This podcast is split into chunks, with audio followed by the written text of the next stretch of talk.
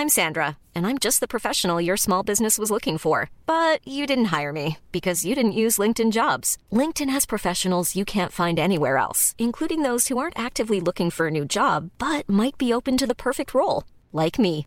In a given month, over 70% of LinkedIn users don't visit other leading job sites. So if you're not looking on LinkedIn, you'll miss out on great candidates like Sandra. Start hiring professionals like a professional. Post your free job on linkedin.com/people today.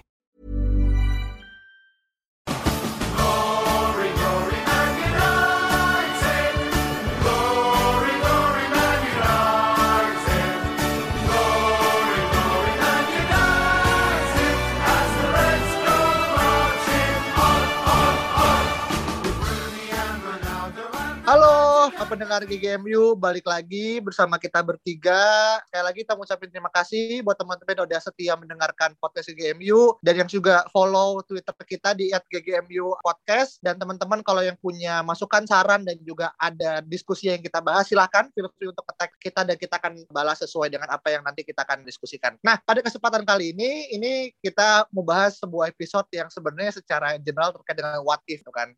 Kenapa what if? Karena ini sebenarnya tunggu to be true sebelum lebih kepada itu, tapi masih ada chance selama memang belum ada tantangan kontrak yang memang uh, terjadi gitu kan. Dan ini lagi ramai karena pemain satu ini gitu kan, siapa yang nggak kenal Lionel Messi yang tiba-tiba aja uh, dia kemudian memiliki potensi untuk hengkang dari Barcelona dikarenakan masalah finansial uh, fair play dari uh, La Liga yang itu berkaitan dengan gaji susur gaji di Barcelona kan. Gue mau nanya dari sudut pandang Saung, apa sih yang akhirnya lu ngerasa MU itu punya daya tarik buat Messi supaya dia tuh mau ke MU gitu om? Kesempatan main bareng Phil Jones dan Lingard sih, man.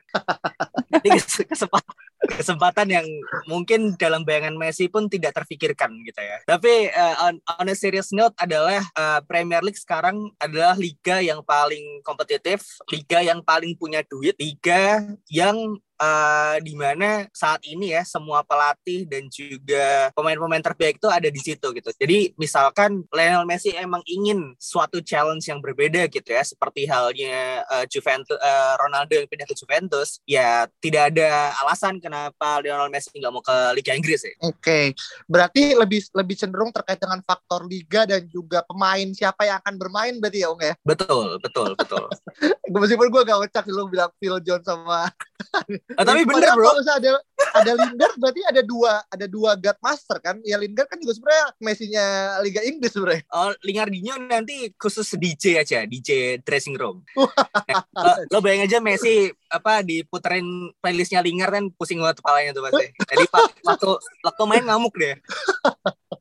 kesempatan kita menggabungkan dua God, God Messi dan juga God Bruno. Oh, Eh, betul, betul banget. Cuman nah itu, itu itu tadi gitu. Apakah untuk saat ini ya, apakah Messi itu adalah sosok yang tepat di Manchester United? Menurut kalian gimana? Ya menurut gue sih sebenarnya bisa jadi tepat bisa jadi enggak ya gitu. Tepatnya adalah ya dia superstar, dia bisa membawa tim MU ini ke level yang lebih tinggi lagi gitu. Kayak misalnya dia bisa menjadi pembeda ketika masuk dan juga misalnya lagi stuck gitu. Ya dengan dribblenya dan shooting dari luar kotak penalti dan finishingnya yang mungkin kelas wahid ya, bukan mungkin lagi udah pasti ya dia kelas wahid. Itu udah udah pasti membuat lawan itu udah ketakutan lah bisa dibilang mending merem aja udah gitu. Jadi cuma kalau misalnya negatifnya ya bisa dibilang gaji sih udah pasti lah. Dia di atas satu juta eh, euro ya per minggu. Sedangkan kita paling tinggi aja si siapa David De Gea 375 ribu dan Pogba aja dikasih 500 aja kita udah ini udah ketar-ketir ya udah nggak akan perpanjang sampai segitu gitu. Jadi kayaknya sih emang agak ini ya nggak masuk akal ya kalau Messi datang tiba-tiba ke MU gitu dan merusak segala struktur gaji yang udah dibenerin sama Ole sih. Hmm, iya. Kalau dari gue sih sebenarnya ini sih, eh, ini gue baca dari The Express ya, gue nggak tahu seberapa reliable dia. Tapi di sini dibilang eh, sebenarnya MU tuh udah ngomong sama representasinya eh, Messi yaitu Jorge oh, apa eh, bapaknya gitu kan, eh, yang jadi agenda juga, yang itu kita tuh nawarin eh, kontrak sebesar 42 juta pounds eh, secara gaji untuk dua musim gitu kan. Yang mana eh, menurut gue, gue nggak tahu seberapa reliable The Express gitu kan. Tapi setelah gue baca komen-komen di Twitter, sebenarnya ini bukan suatu hal yang benar-benar zero possibility gitu kan. Kenapa? Karena kita tahu Messi uh, taken kontrak sama Adidas gitu kan. Lifetime kontrak lah bisa dibilang. Sedangkan MU sekarang di uh, memiliki apparelnya Adidas gitu kan. Dan gue melihat chance-nya ini mungkin agak sedikit uh, kecil tapi memiliki kemiripan dengan apa yang kita lakukan dengan Pogba di tahun 2016 gitu kan. Di mana sebenarnya kalau kita hitung-hitung secara finansial gitu kan, sebenarnya penjualan shirt dari Messi dalam kurun waktu beberapa tahun, uh, misalkan nanti ya dia uh, datang mungkin bisa tutup sebenarnya gitu kan. Ditambah dia sebagai seorang icon, brand ambassador dan juga hal-hal yang kemudian menjanjikan minimal lah kalau kita sekarang dengan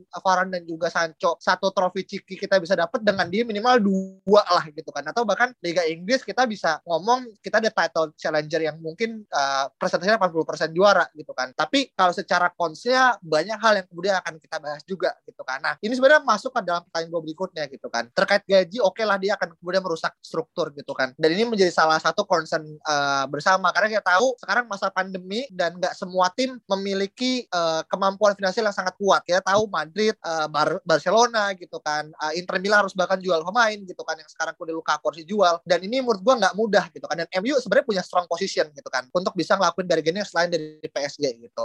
Nah terkait dengan gaji nih Vin, sebenarnya secara gutak gatik finansial di sekarang sebenarnya kalau Messi masuk masih bisa nggak sih untuk kemudian uh, secara fair play MU itu bisa ngekontrak pemain Vin? Berat banget pertanyaannya.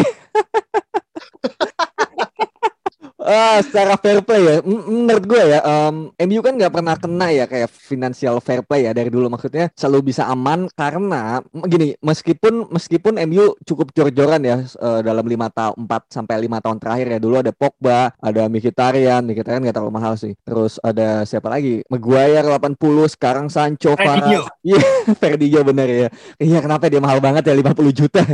Anjir. ditipu kita kayak.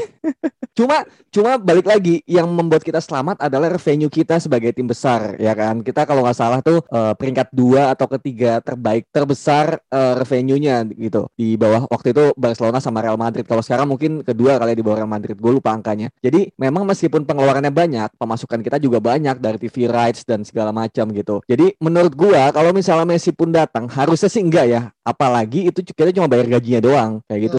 Dan gaji itu kan sebenarnya tadi 42 itu kan semusim kan. Menurut gua nggak salah sih kecuali dan kalau mau lebih aman lagi sih Pogba dijual aja sekalian gitu. Jadi ya menurut gua lebih aman. Iya dan eh, maksudnya terkait financial fair play, gue rasa MU itu salah satu klub yang bisa menghidupi dirinya sendiri sih men. Dalam artian kita hampir tidak butuh suntikan dana dari owner gitu. Bahkan owner kita sendiri Glazer tahu sendiri berapa banyak duit yang mereka ambil gitu kan dari klub. Karena dari sebuah brand itu sendiri gitu, sebuah brand Manchester United itu, itu sendiri itu udah udah banyak orang yang tahu gitu. Jadi kayak andai kata Messi datang nih kan fix itu dapat nomor 7 katakanlah. Imagine the sponsors and the kit sales gitu. In that season only itu udah udah angkanya pasti gila banget men gitu. Dan itu pasti udah bisa menutup uang-uang yang lain gitu. Seperti itu Hmm. sih. Hmm, oke. Berarti berarti balik lagi ya. Sebenarnya secara struktur gaji pun kita masih aman lah gitu kan. Dan eh, dan ter- terlepas mungkin sekarang di Rema Pogba, tapi gue ngerasa value Pogba dan Messi kan agak cukup beda ya. Meskipun mereka berdua sama-sama mega bintang, tapi when it goes to Messi, the spotlight is, is even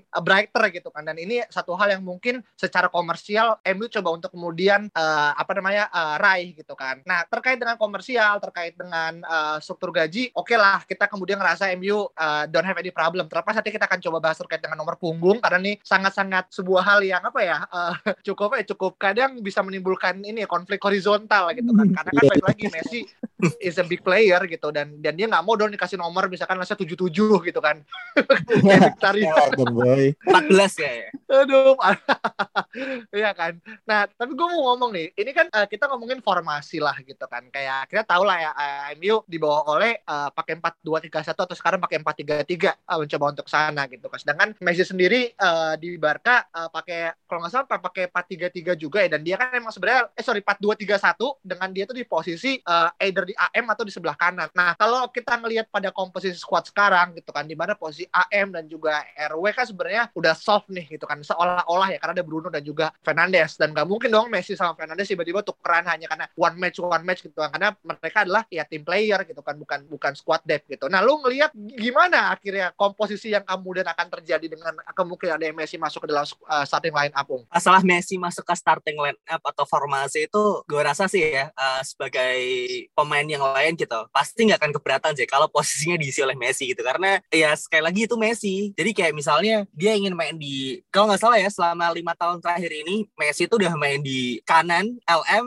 AM RM dan SS kalau nggak salah. Second striker di di belakangnya Luis Suarez. Jadi dia tuh bisa main di mana aja posisinya tuh bisa main di mana aja gitu loh. Jadi ini malah justru yang menjadi pikiran itu adalah misalkan ya dia jadi bagaimana oleh oleh Solskjaer ini dia tuh mau mau mau dipasang di mana gitu karena orang pemain ini tuh bagus di mana aja men gitu loh dan gue yakin pemain-pemain yang ada di situ pasti rela posisinya di diisi sama Messi Hmm. karena emang kualitinya tuh udah udah speak for themselves Hmm, oke. kayak gitu sih Gue liatnya sih karena MU butuh DM ya. Messi jadi DM aja bro. Dia bisa dictate. oh di, di, di playing playmaker ya? Bener bener. Kan dia kecil kayak Conte gitu kan. Pasti bisa lah. Tapi paling setengah musim stres sih men. Enggak Ju, yang ada kayak dia syuting dari jika tengah otak kick off ya. Gitu. enggak tuh digiring sendiri bro. Dari tadi digiring sendiri gak mau passing deh ini brengsek semua nih temen-temen gue nih anjing ya. Set digiring sendiri ya. Aduh, aduh, ya, ya, ya. agak, agak, agak menarik emang kalau misalnya misalnya gue bayangin Messi jadi di playing playmaker gitu. Di DM ini ini ini ngomong sotoy-sotoyan aja ya bego-begoan aja gitu. Karena dia pasti bisa ngedictate dari belakang gitu kan. Dia dapat bola dari eh, misalnya De Gea gitu kan atau Maguire. Ya dia bisa tuh. Nanti dia tiba-tiba langsung eh, long pass tuh ke Martial misalnya atau ke Sancho gitu. Bisa aja. Cuma nanti once kita dapat counter attack ya wassalam sih menurut gue Hmm, Tapi Iya, gini iya. sih, men. dia kan Hmm. Lionel Messi ini kan sejak sejak masih bocil ya gitu. Dia kan ada di Barcelona gitu, ada di La Masia sampai sekarang dan dia berarti kan sudah pakem dalam artian tipe permainan apa yang dimainkan di Barcelona gitu. Nah, ketika dia datang di Manchester United, dia pasti akan akan mendapatkan kayak environment dan cara bermain yang berbeda. Jadi menurut lo nih, menurut kalian kayak perlukah seorang Lionel Messi adaptasi dengan formasi di Manchester United atau kita yang harus beradaptasi dengan Lionel Messi? Aduh, ini ini berat ya karena karena gini kan kita percaya apa no nobody uh, bigger than the club gitu kan. Cuman kadang buat beberapa pemain itu bisa eksepsional gitu kan. Ya sekarang mungkin yang kita bisa lihat ya Messi dan Ronaldo kan sebenarnya dua magnet kutub sepak bola di era modern gitu kan. Dan kita merasa beruntung karena kita hidup di era di mana mereka berdua pernah berjaya gitu kan terlepas mungkin keberadaan Messi dan juga Ronaldo di luar dari MU ya Ronaldo uh, mengancam keberadaan MU tapi gue merasa itu adalah sebuah pleasure juga buat gue sebagai penonton awam gitu kan. Jadi menurut gue uh, ya keberadaan Messi pada saat sekarang di MU sebenarnya menurut gue bisa mix ya. Uh, karena gue yakin Messi pun profesional gitu kan. Dan dia juga bukan tipe pemain yang kemudian mengedepankan ego terlepas dia pasti punya target gitu kan. Dia pasti tetap mengincar hal-hal yang kemudian pengen uh, uh, ca- capai gitu kan. Apalagi di luar dari La Liga gitu kan. Dia mungkin merasakan gimana akhirnya nyetak gol ke gawang Hull City gitu kan. Atau mungkin kemudian uh, bermain-main kemudian uh, sampai ada kick rush segala macam. Dan Hmm. gue rasa apakah Messi bisa uh, survive di Liga Inggris? Gua nggak bisa bilang 100% iya tapi chance dia untuk kemudian survive tinggi. Kenapa? Karena pemain sekali Messi pun akhirnya bisalah menunjukkan kelasnya. Jadi menurut gue sih si- 50-50 tapi nggak ada yang berani untuk memberikan dub sih. Tapi malah ini balik ke pertanyaan buat Alvin gitu kan. Apakah lu punya benefit of the dubs nggak Vin? Ketika dia masuk ke Liga Inggris Vin? Iya, enggak sih harusnya sih. Harusnya Oh, kalau kalau lo ragu sih dirujak sih men. Makanya gue mikir dulu tadi apa ya? Enggak sih harusnya. Kayak ya dia tuh sebenarnya menurut gue gitu tim di Argentina gitu di Barcelona kemarin juga ya itu adalah tim yang dibangun untuk Messi gitu. Seperti halnya Ronaldo membangun tim di sekitar Ronaldo gitu. Jadi menurut gue kalau misalnya Messi datang gitu itu sepertinya sudah menjadi kayak udah kepastian gitu bahwa ya kita akan bermain untuk Messi bakal nyuplai Messi gitu. Makanya memang menurut gue kalau misalnya bicara posisi paling tepat gitu sekarang gitu tadi DM bercanda-bercandaan aja kali ya gitu. Iya adalah striker gitu. Kayak ya udah lu fit Messi gitu. Dia tinggal shooting dan finishing aja gitu. Karena kalau untuk masalah playmaking itu sepertinya Bruno udah is the man gitu. Is the only one man gitu yang udah ya udah gitu. Bola dari dia gitu. Karena kalau Messi kita taruh bareng Bruno ya udah pastilah lu tabrakan gitu di situ. Kecuali ada satu yang mau ngalah. Oke berarti Tapi apa? Gimana eh, kalau ngomongin tentang benefit of the doubt, mungkin memang kita seharusnya tidak meragukan lagi ya kalau Lionel Messi. Apalagi dia selama rekornya melawan tim-tim Liga Inggris gitu ya, tim Big Six, itu yaitu Arsenal Arsenal masih pick six di sini. Eh, Chelsea Liverpool Manchester City United sama Tottenham dia tuh punya 26 goals dalam 34 pertandingan men. Which mean dia tuh untuk seorang pemain yang tidak main di Liga Inggris ini stats yang sangat gila gitu ya. Cuma kan biasanya pundit-pundit Inggris itu kan biasanya kayak oke sih rekornya jago tapi emang dia bisa main away di Stoke gitu kan. Biasanya gitu kan.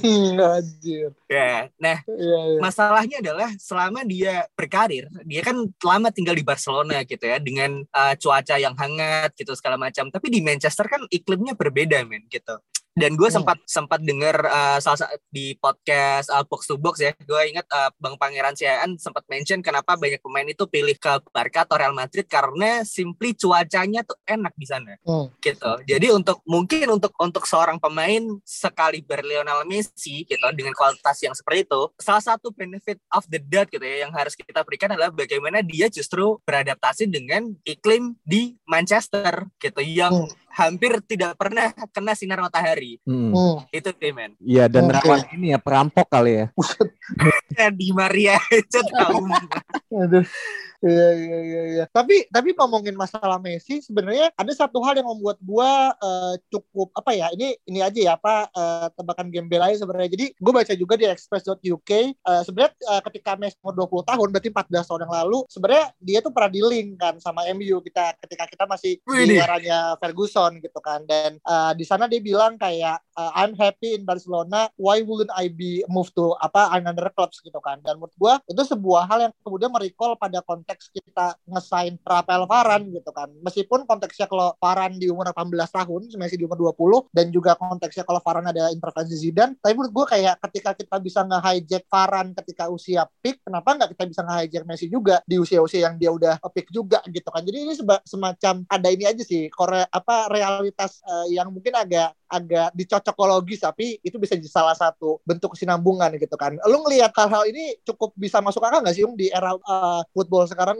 harusnya sih bisa masuk akal ya karena eh, kembali lagi ke yang bahasan kita pertama tadi kayak beberapa tim yang yang bisa merekrut Messi itu saat ini tuh cuma PSG, eh, klub Manchester, United sama City dan juga Chelsea gitu. Jadi secara liga kita menjual gitu ya. Secara klub kita klub terbesar di antero Galaxy Bima Sakti ini gitu. Jadi harusnya sih bisa gitu. Nah itu tapi tetap itu tetap kembali lagi tergantung Messi itu mau nggak gitu main dengan uh, pemain-pemain yang mungkin uh, di gua rasa sih kalau melihat komposisi squad MU sekarang memang sangat sudah sangat jauh lebih baik daripada sebelum-sebelumnya gitu ya. Tapi Hmm. jika dibandingkan dengan uh, mungkin Manchester City dengan kedekatannya dengan Pep Guardiola gitu ya atau dengan PSG dengan teman-teman yang masih pada di situ semua itu cukup sulit sih men untuk untuk menarik uh, Oke. Messi ke Manchester United. Oke, karena karena bener kan. eh, tadi gue dengan Calvin, kalau di PSG dia punya Neymar gitu kan. Eh, yang mana kayak tau lah bagaimana persahabatan Neymar dan juga Messi. Bahkan dalam suatu wawancara kemarin Neymar bilang kalau misalkan Messi mau ngambil nomor 10 ya gue kasih gitu kan. Meskipun Neymar Betul. Messi bilang Mm-mm. Eh, iya gue kalau misalkan ini mau 19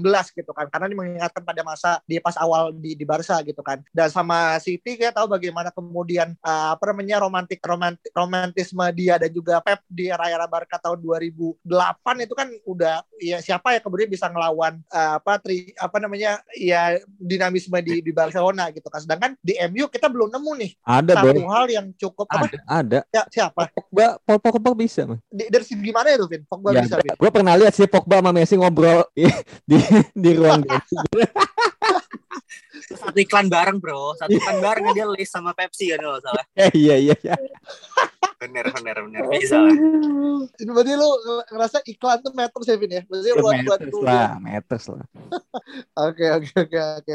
Oke, nah ini ya Haum bilang tim yang uh, bisa mendapatkan Messi sebenarnya uh, bisa dihitung cuma 3 sampai 4 tim lah ya gitu. Nah, MU sama PSG pole position. Gue nggak bilang Chelsea dan juga City nggak bisa, tapi gue ngerasa Chelsea setelah mendatangkan uh, Lukaku, kayaknya mereka juga udah enough ya dengan squad pemain depannya. Lu lihat dia punya udah banyak pemain lah. Dia bahkan belum lepas Tammy Abraham dan dan berbagai macam orang-orang di depan. Kalau City yang gue tangkap dia kan lebih fokus kepada Harry Kane gitu kan. Dan nggak mungkin ketika dia datangin Harry Kane udah ada Jack Grealish dia mau datangin Messi lagi itu udah sampai 400 juta pounds gitu kan untuk untuk dua tiga pemain gitu kan. Nah sekarang kan tinggal MU sama PSG nih gitu kan.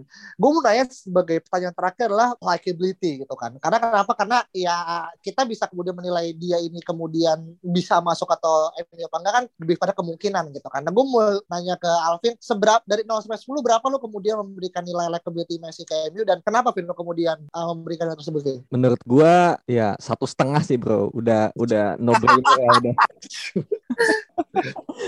gua nggak nemu berita-berita lagi soal ada link MU mau gitu. Cuma cuma yang tadi tadi doang gitu kayak udah mendekati siapa bapaknya gitu atau representatifnya Hmm. tapi ya udah situ aja gitu. Jadi ya satu setengah lah. Kalau tiba-tiba PSG eh, berubah pikiran gitu kan karena ah kayak squad gue udah cukup gitu. Ya mungkin dia udah gak ada pilihan lagi ya ke MU lah pada akhirnya jadi tempat ini apa alternatif. Oke, itu itu kan Tapi- paling satu gimana Um? gue kan sempat sempat baca kan eh, waktu berita Messi keluar itu sempat ada berita juga dari Samuel Lekhurs ya Eh, Hmm. dia bilang MU akan ngesign third successive signing third Iya, big iya. signing gitu kan dan itu kan kayak nggak- kayaknya kan nggak mungkin Tom Hinton atau Kieran Trippier kan jadi jadi mungkin saja ya mungkin saja karena eh, masalah gaji gue yakin MU bisa afford sih walaupun mesti dengan berbagai macam penyesuaian gitu mungkin eh, Phil Jones turun gaji gitu atau turun gaji atau Dalot turun gaji gue gak ngerti pasti ada lah penyesuaian seperti apa gitu nah Hmm. ini tergantung dengan gimana eh, Ed Woodward dan juga John Murtough ini berdiskusi men karena Woodward tadi kan ini final season kan dia. Iya. gitu. dia pasti ingin ingin memberikan yang terbaik gitu loh walaupun Hadiah- sudah terakhir. Sa- Sancho dan juga Rafael Varane kan. Cuman ini orang tuh tipe yang kalau ada kesempatan dikit itu pasti dikejar men. Oke. gitu. Jadi sebenarnya sebenarnya ini kan berawal dari guyon ya. Dalam artian kita pasti tidak akan terbayangkan ada ada kata eh, MU beneran nge-announce Messi gitu as it signing. Cuman eh, dengan berjalannya eh, transfer window yang cukup successful dan juga faktor-faktor Ed Woodward ini ya bahkan di link pun udah udah ngehubungi representatifnya tuh udah udah nama itu loh men. dan niat loh Iya. berarti kan dia kayak udah mikir kan eh ini Messi kesempatan sih coba aja kali ya gitu loh jadi harusnya ada harapan di situ at least 10% lah kan Ya itu, itu satu setengah itu aja udah 15 persen kan itu sebenarnya.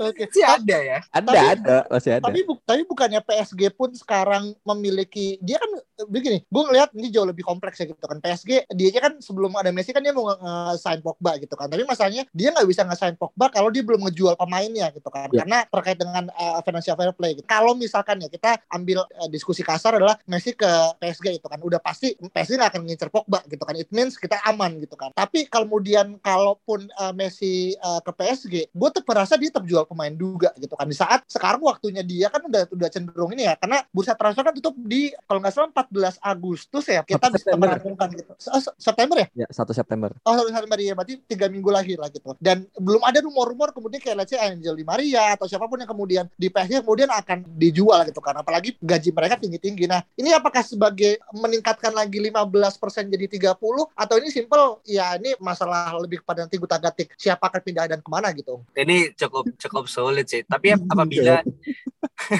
gini sih men. Uh, announce Messi akan cabut dari Barca itu kan cukup mengejutkan ya. Bahkan dari uh, semua pemain gitu loh. Jadi jadi kayak misalnya kita sempat sebelum sebelum Messi ini kan Pogba sempat santer akan ke PSG gitu kan. Hmm. dan sebelum itu Harry Kane bahkan mogok latihan gitu. Cuman setelah setelah Messi cabut PSG langsung apa banyak banyak info yang bilang PSG tidak akan uh, membeli Paul Pogba gitu musim ini. Iya. dan juga Harry Kane bahkan ngeluarin statement dia akan kembali latihan gitu kan hari Sabtu atau Minggu ini gitu. Iya. Jadi akan ada domino effect sih men. Gue yakin mungkin uh, 80% 90% Messi akan ke PSG gitu. Entah entah siapa pun yang akan cabut di PSG, mungkin Mbappe ya. Cuman gue nggak tahu apakah Mbappe dengan datangnya Messi akan cabut. Ini menjadi apa ya? Menjadi uh, domino efeknya tuh di situ. Karena misalnya nih, misalnya uh, dengan dengan Chelsea udah udah beli Romelu Lukaku, City yang habis beli uh, Grealish dan juga rencananya akan membeli Harry Kane, tapi Harry Kane kayaknya menyadari dia tidak akan cabut musim ini gitu. Gue takutnya men, ada satu orang pemain di Borussia Dortmund itu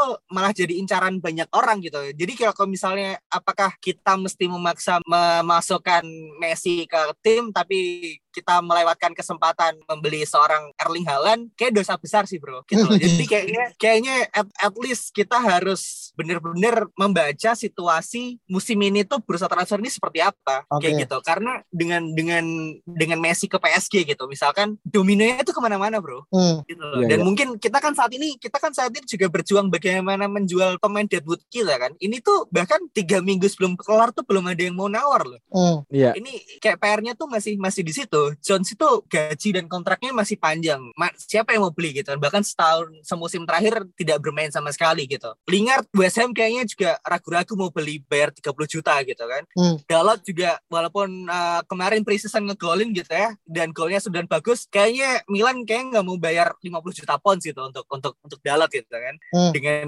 dengan ngegolin segitu harusnya harganya kan meningkat gitu. Jadi sulit, Bro. Iya, jadi Oke. Saat ini. ya harus harus eh, have vision kali ya untuk satu atau dua bursa transfer ke depan ya. Jadi jangan no vision. I- iya iya. Iya karena karena bener ya domino efek dari dari satu pemain itu akan berdampak pada yang lainnya gitu kan. Dan MU pun juga nggak bisa kemudian tiba-tiba meluncurkan bid yang ujungnya ntar nggak tahu kan apa yang kemudian akan terjadi gitu kan. Apalagi uh, prospek musim panas berikutnya kan adalah Erling Haaland. Dan gue rasa dia akan menjadi topik pembicaraan di musim depan. Apalagi dengan kemudian Chelsea nggak jadi beli dia dan akhirnya beli Lukaku kan berarti it means uh, everyone is looking for Haaland gitu kan di musim depan gitu kan. Ditambah kalaupun misalkan gue rasa gini ya gue misalkan disuruh milih apakah gue harus uh, MU harus beli Messi atau Haaland untuk tapi Haaland di musim depan gue lebih cenderung pilih Haaland di musim depan sih. Karena orientasinya masa depan kan orientasinya gitu loh. Meskipun kita tahu secara brand Messi adalah orang yang kemudian cocok tapi I think untuk saat ini kadang rasionalitas kita untuk melihat apa yang akhirnya Oli sedang bangun ya untuk uh, musim 10 tahun ke depan gue rasa Haaland kalau di sini adalah satu profil yang tepat sih ketimbang Messi sih bro. Ya, gue berharap ke depannya, men, dengan situasi kondisi Barcelona sekarang ya, dan MU yang juga butuh midfielder, kita tawarin aja lah, bro, kayak 20 juta plus Lingard untuk Frankie De Jong sih. kayak, kayak Alvin kayaknya setuju sih. Mungkin ini jadi pembahasan episode depan ya. Boleh banget itu. padahal nggak ada nggak ada hujan ya padahal Jong juga kayak anteng-anteng aja di Barca gitu Iya, dia nggak bakal. gak bakal Lagi lah, nggak dia punya duit, bro. Lagi nggak punya duit dan Iya, nggak benar dan nggak ada Messi juga. Aguero aja mau pindah, belum main padahal. Kan Lu korban ghosting banget kan, kang ghosting banget itu.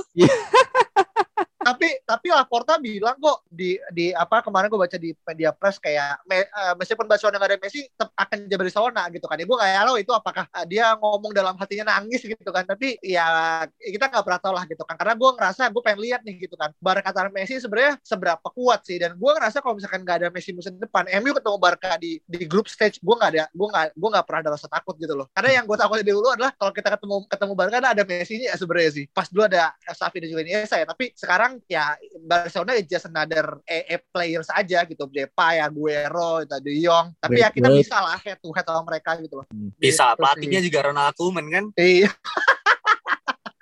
Ronald Iya, Koeman iya, di iya. Everton inget tahu sendiri seperti apa kan rekornya. Iya iya. Oke, ini bahasannya agak kompleks ya, eh, merembet ke mana-mana. Tapi ya, you know, when you talk about Messi, it's it's much bigger dari apa yang kemudian dia sebagai individu gitu kan.